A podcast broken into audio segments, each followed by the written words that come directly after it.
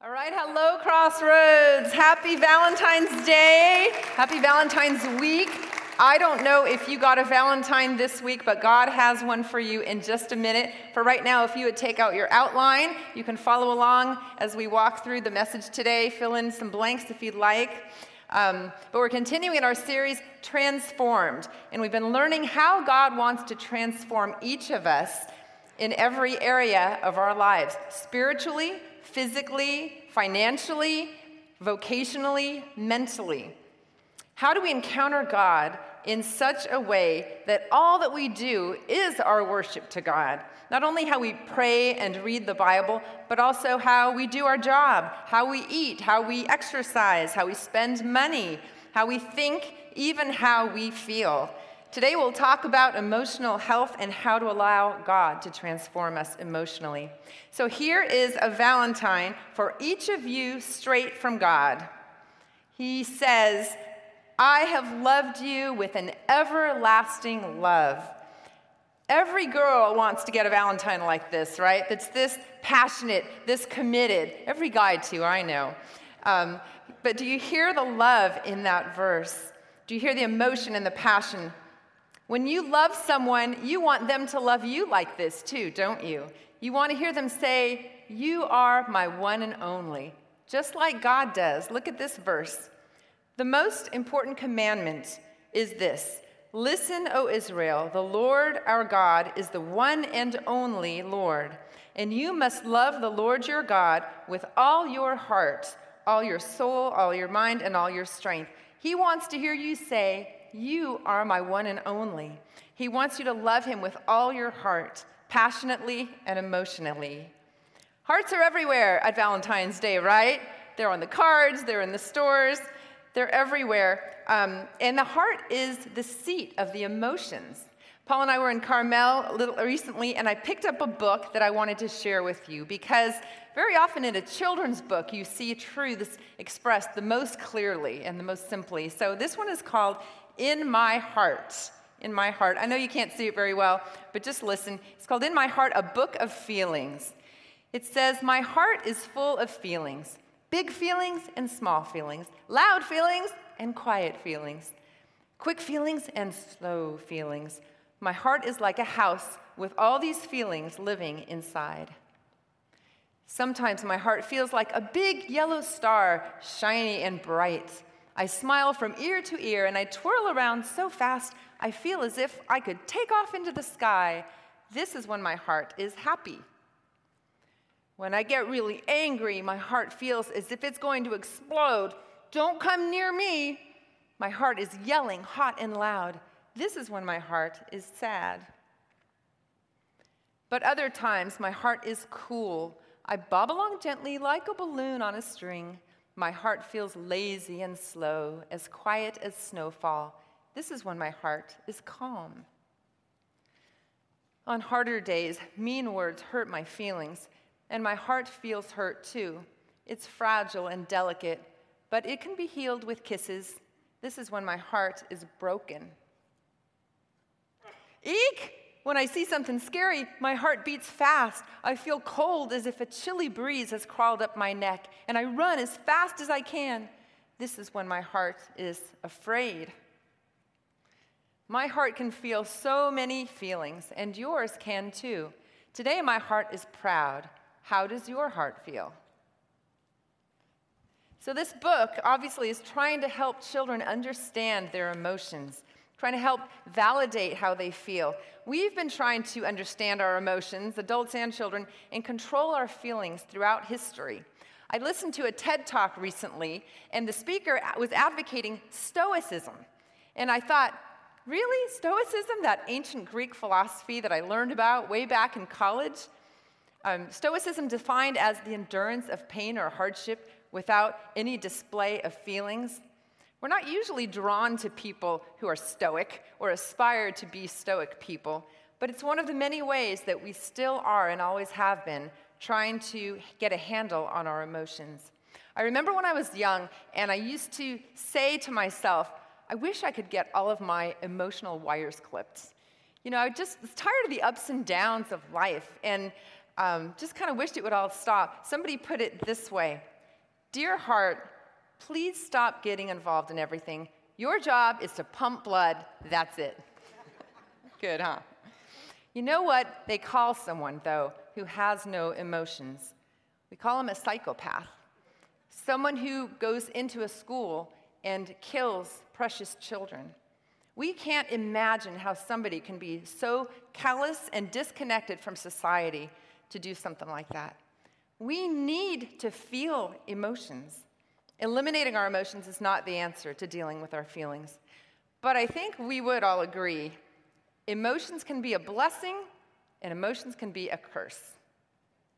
Emotions are the bane and blessing of our existence. They largely determine our happiness. They can motivate us or paralyze us. There was a time that I felt paralyzed by fear. I had spent some time in Africa doing some missionary work, and I was back finishing my studies, and I felt God calling me back to Africa. But I was afraid. I had seen some things over there that really made me nervous and made me fearful about the medical care and other things. There was a time where I was asked to take an old lady to the hospital because she had just fallen and broken her collarbone. So I had a truck, and I took her in my old truck on some bumpy roads to the hospital, where she stood in line for several hours, only to hear at the end of the day, We're closing up for the day, come back tomorrow and try again. Those kind of things scared me. And one day, a visiting missionary was passing through, and so I thought, okay, I'll reach out and ask him for some advice. So I told him what I was struggling with, and he told me to make a list of the top 10 worst things that could happen to me if I returned back to Africa. So I went home, got out a piece of paper, and I made my list. And I wrote down my husband could get sick and die. Didn't have a husband, not even a boyfriend yet, but I figured that would be a bad thing. I, I wrote uh, my children could get sick and die. So on, I continued the list. And at the end of that list, I concluded no, if God is with me, if where I'm supposed to be and I'm relying on Him as I should, then I can trust Him to walk through anything with me. It completely transformed my thinking. So I went back to Africa for, for a couple of years where I had malaria a time or two, went through some other challenges, of course. But as you can see, God got me through that and, um, and other challenges. And really, all that worry was for nothing. You know, sometimes we hold ourselves back and cause ourselves um, emotional pain by fearing what might happen. What if I don't ever find a life partner? So I won't even try. What will I do if I lose my job? Will I do when my children leave home? Fear of the unknown is often worse than the worst thing happening. We fear a lot of things for no reason sometimes. Emotions like fear and worry can hold us back and cause us all sorts of grief. But emotions can be wonderful, right? Feeling fully loved by someone, enjoying the beauty of the beach, seeing our children open their Christmas presents, accomplishing a challenging goal. Man, experiencing those things are great, but even painful emotions can be helpful. Experiencing fear that steers us away from danger, heartbreak that leads you away from the wrong person, or toward helping someone in need. Emotions, good and bad, can be God's gift to us. Now, if we're going to strive for emotional health, we need to understand the nature of our emotions. So let's do that. Understanding my emotions on your outline. Understanding my emotions. First, God has emotions. God has emotions. He is both spirit and soul, as are we. Soul implies sensation, feelings, appetites, and since we are created in His image, we have emotions. He made us with emotions, and that is a good thing. So in Genesis 1, it says, Then God said, Let us make human beings in our image to be like us. We have emotions because God has emotions. You know, God gave us the book of Psalms to help us understand our emotions. Every possible emotion is covered there so that we can see how to commune with God on a heart level through the ups and downs of life. And then there are the Gospels. The Gospel writers paint a portrait of Jesus as very emotional. Check this out. He was angry, indignant, consumed with zeal, troubled, greatly dis- distressed, sorrowful, depressed, deeply moved. He grieved, he sighed, he wept and sobbed. He groaned, he was in agony. He was surprised and amazed. He rejoiced very greatly and was full of joy. He greatly desired and he loved. Not stoic, was he?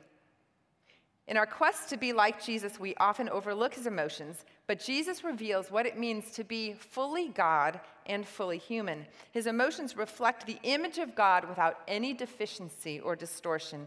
When we compare our emotional lives to his, we become aware of our need for transformation and our emotions, of our emotions, so that we can be truly fully human as he was. Emotions make us human like Jesus. And it's been said Emotions make us human, denying them makes us beasts. Having emotions makes us fully human, and therefore like Jesus, who was fully human. So never apologize for being sensitive or emotional. Let this be a sign that you've got a big heart and aren't afraid to let others see it. Showing your emotions is a sign of a big heart and of strength.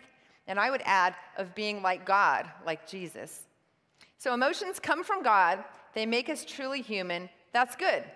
But there's a flip side to this, right? Because three, feelings are often unreliable. Feelings are often unreliable and they can lead you in the wrong direction. Anyone here ever uh, been in a bad relationship? Don't raise your hand. Made a bad financial decision because you fell in love with that Lexus? Well, the heart is deceitful above all things and beyond cure. Who can understand it? God said through Jeremiah. Been taken advantage of by a manipulator? Like an open city with no defenses is the man with no check on his feelings. Lost your temper or did or hurt someone with your words, did something else you regretted later on, so on and so on. Boy, life groups are going to be interesting this week as we share some of those stories. Don't miss it. But our emotions can make us do things that we might otherwise be too wise to do. Because we've believed the lie that we should do whatever feels good, follow your heart. But the truth is, number four, if our feelings are in control, God isn't. If our feelings are in control, God isn't. When we give our lives to God, that includes our emotions. And remember, you can't serve two masters. So if we let our emotions lead us, then God can't.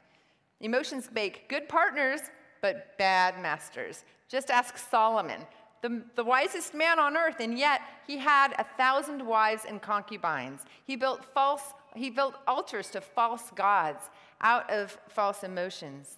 Ask Peter, who um, denied Christ three times out of fear. We don't want to be ruled by our emotions or manipulated by our moods or manipulated by others. We want to give God control of our emotions, and we want to enjoy the blessing side of our feelings, not the cursed side. But how do we do that when our emotions are constantly battling each other for control of our lives? We need to learn to manage our emotions, to control them before they control us. You can't be spiritually mature if you're emotionally immature, says Peter Scazzero uh, author of The Emotionally Healthy Spirituality, a great book if you're interested in this topic. If you don't manage your emotions, they will manage you. They will lead you around by the nose. Now, some say, I can't help the way I feel. I just get angry. I'm just sad. I'm just a worrywart. But feelings are like waves. You can't stop them from coming, but you can decide which ones to surf. It's good, huh? Which ones will take you for a ride? So, what do you do when that unwanted emotion comes along? You're feeling out of whack. You know it could be harmful. How do you respond to that unwanted feeling? First, name it. On your outline, name it. Identify it. What am I really feeling? Now, this may take some time to figure out. We're not always very in touch with our feelings. Um, David in Psalms admitted his struggle with this. He said, My thoughts are restless and I'm confused. In another psalm, he said, Why are you downcast, O my soul? Why so disturbed within me? He was wrestling with this, and that was good. Because if you can't name it, you can't change it. We need to work on our self awareness, learn to be in tune with our feelings. Because if you are tuned, tuned out of your own emotions, you will be poor at reading them in other people. You can't manage a vague, fuzzy feeling, so name it. And once you've named it, then challenge it. Challenge it. Don't just let every emotion that comes along set up camp in your life. Ask yourself, what is the source? What is the source? What is really the real reason you're feeling this way? What is the source and the reason for the unwanted emotion? Maybe it's not just entirely that your friend canceled your lunch date. Maybe it's that you feel disappointed because you were criticized at work. Maybe you're stressed because you stood in line too long for lunch and it made you late. Peel the onion and try to get to the core of the matter. Otherwise, you might think the source is something else or someone else and take it out on someone else your coworker, your friend, your spouse, your children. Maybe your feelings are exaggerated because you're tired and you just need a nap. Or maybe it was bad pizza. Do you feel guilty because you grew up thinking you always had to please everyone else? Why are you angry? I'm not angry, I'm just frustrated. They say that anger is the second emotion, it always follows something else, something deeper. And getting to the core of understanding what the cause is is great progress toward addressing that issue. We have this Wednesday an anger management workshop in here. And it's not too late to jump in on that. The information's in your program. Um, here at the Fremont campus. But we have had an overwhelming response to our anger management workshop. And that tells me something about you, not what you're thinking. It tells me that you're open to gaining some tools to learn to becoming more like Christ in your emotions. And that is a good thing. Good job, Crossroads. Also, ask God for help in sorting out your feelings. In the Psalms, David asked God to evaluate his feelings. He said, Examine me, O Lord, and try me. Test my mind and my heart. Ask God for help. Ask a friend for help, too. Gain another perspective. Job's friend Eliphaz asked him, Why has your heart carried you away, and why do your eyes flash? That was his poetic way of saying, why are you really so upset and angry? Let me show you a different way of looking at this and of thinking about this because we know that wrong thinking leads to wrong emotions, wrong feelings. And once you've tried to understand why you feel the way you do, then ask, is it true? Is it true? So Martha was upset with her sister Mary in the Bible for not helping her enough in the kitchen. Jesus came to visit, and he helped her gain perspective on her feelings by challenging those feelings. He said, Martha, Martha, you are worried and upset about many things, but only one thing is important. Mary, should say Mary on your outline, not Martha, Mary has chosen what is better, what is truer. The truth is, Jesus said, I am only here for one meal. Are you really going to let your need to feel like a great hostess to, to make you miss the opportunity to sit with me and be with me? Man, Martha almost missed it. Imagine that. She almost missed Jesus. Um, so ask, what is true? Then ask, what else might be going on? What else might be going on? Ask, is the way I'm thinking of the situation absolutely true, or is there another way to look at it? Maybe that mean clerk at the store who ticked you off has had a bad day. Or maybe that person who cut you off on the freeway, maybe they were on their way to an emergency, a baby to be born. Maybe they got a call that their child was home bleeding. Maybe they got a call from the transplant list. Who knows? Maybe something else is going on. Maybe we can assume the best before we know the details. You, we, you and I would probably be a lot less upset um, about things sometimes if we knew what was going on in someone else's life. You know, there is a way, it says in Proverbs, there is a way that seems right to a person, but in the end, it leads to death.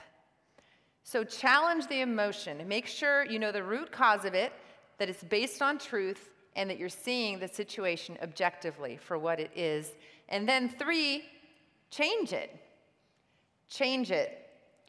Now, some again say, well, that's just the way I am. I'm a worrier, or I have my father's temper. I just can't change, right?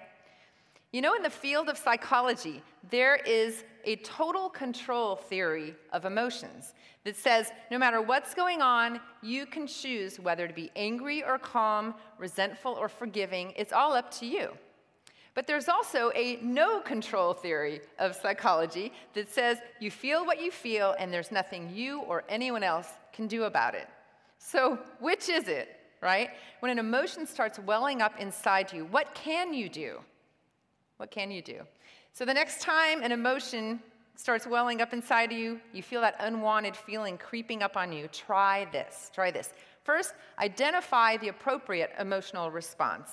Maybe think of someone you consider to be emotionally healthy. Jesus would be a good example, and ask, how would they feel? How would Jesus feel in this situation? Then do what 2 Corinthians 10:5 says. It says, "We take captive every thought and make it obedient to Christ." What a practical verse in our lives. It's worth memorizing. Um, take captive every thought and, and make it obedient to Christ. So, suppose it's 12 noon on Valentine's Day, and my son hasn't called me yet. So, I have a thought that says, He didn't call me, so he doesn't love me. Now, I know that's not the appropriate, mature emotional response, but I can either stay stuck there, feeling hurt and unloved, or I can grab hold of that thought and say, Jesus, take this thought, line it up with truth, and make it obedient to you. Transform this feeling, God. Sometimes I physically do that. I grab the thought and say, Here it is, Jesus, right? Um, and God helps me to not let my emotions take control of me, but to let His Spirit take control of me instead. Um, when we take our thoughts and feelings captive instead of letting them take us captive, and we submit them to Christ, much of our needless pain can go away. And by the way, my son did call me later that afternoon on Valentine's Day. so I wish I could tell you that it is always as simple as saying, WWJF, what would Jesus feel, and dismissing the emotion. But we know that it's not always that simple, right? Sometimes it is necessary to do something else to manage our emotions. That is number four process it. Process it.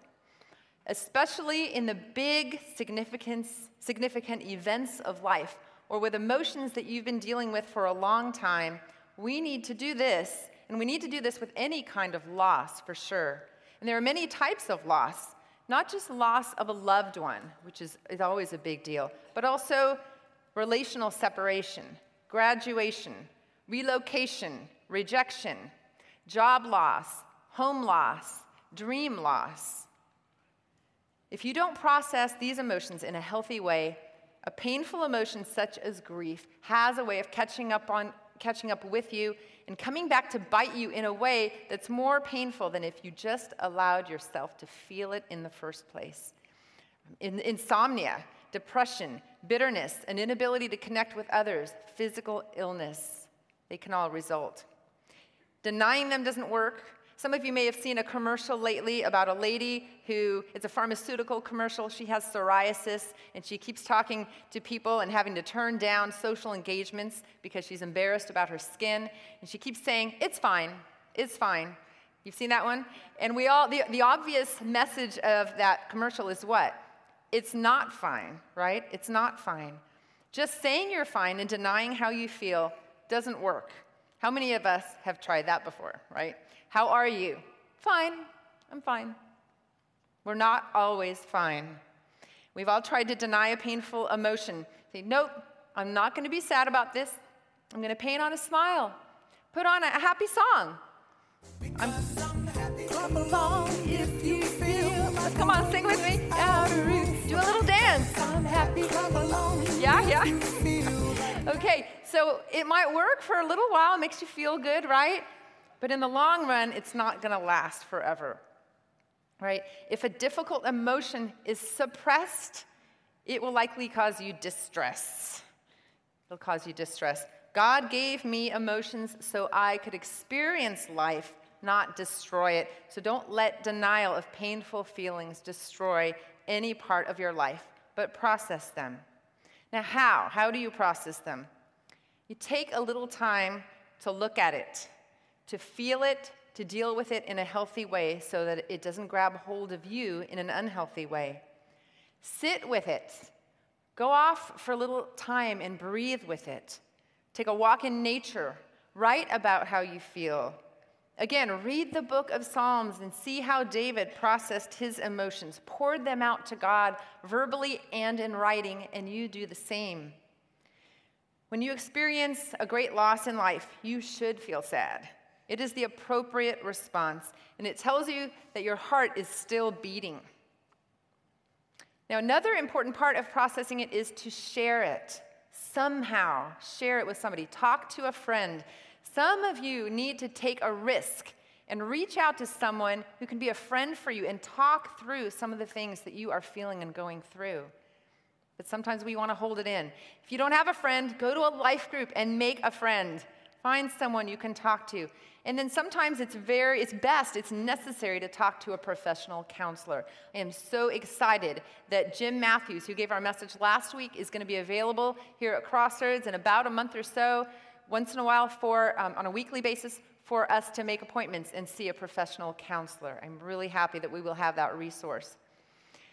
So let's take a look at an example of processing emotions from the life of Jesus. Just before he was arrested in Matthew 26, it says, He took Peter and two sons of Zebedee, the two sons of Zebedee, some friends, along with him, and he began to be sorrowful and troubled. He said to them, My soul is overwhelmed with sorrow to the point of death. Stay here and keep watch with me. Going a little farther, he fell on his face to the ground and prayed, My father, if it is possible, may this cup be taken from me, yet not as I will, but as you will. So Jesus took time in the midst of the most difficult evening of his, of his entire life to go off into nature in the Garden of Gethsemane and prayerfully process what he was feeling. He was honest about his strong emotions. He relied on some friends to go through it with him. He made an effort to change what was happening, but he ultimately surrendered to God's will above his own needs and feelings. So, to succeed in life, to have good relationships, to be pleasing to God, to be spiritually healthy, you need to learn to master your emotions and to have control over them. Identify, challenge, change, and process how you feel. This is the beginning of emotional self care. Then, what can you do on a daily basis to strengthen your emotional health so that when difficult emotions arise, you're ready for them? What can we do for ongoing emotional transformation? Well, first, every day, ask God to fill you with His Spirit. Ask God to fill you with His Spirit. When emotions come out of you, when the pressure's on at work or at home, what is um, what will come out of when emotions come in you? what will come out of you is the same stuff that you put inside you. If I squeeze a tube of toothpaste, putting pressure on it, guess what's going to come out? What's in it, right? In Galatians 5, it says, But the fruit of the Spirit is love, joy, peace. Boy, if I just have those three in me love, joy, and peace man, I'm good to go. I can face the world, right? Patience, kindness, goodness, faithfulness, gentleness, self control. Self control comes from God control. And if we ask God to put in us the things that make us emotionally strong and healthy, that's what will come out in the heat of the moment. Then, just like veggies can transform our bodies, a regular diet of God's Word, our spiritual food, changes us, transforms us into who we were meant to be. So, too, every day, let God's word transform you. Every day, let God's word transform you. Listen to the words of change in this passage. You might underline them as we're reading through words of change. All scripture is inspired by God and is useful for teaching, for showing people what is wrong in their lives, for correcting faults, and for teaching how to live right.